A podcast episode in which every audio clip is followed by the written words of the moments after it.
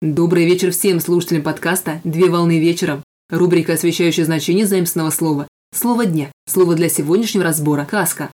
Слово «каска» заимствовано с французского языка XVI веке. Каск – шлем. От латинского языка – капа – шапка и капут – голова. Каска – это защитный головной убор в виде шлема. Каска представляет собой атрибут в виде кожаного, металлического или пластмассового головного убора, обычно с гребнем или острием наверху, которое применяется для защиты головы, например, в пожарной охране и различных военизированных организациях. Так убор в своей профессиональной жизнедеятельности используют мотоциклисты, спасатели, строители, шахтеры и другие представители.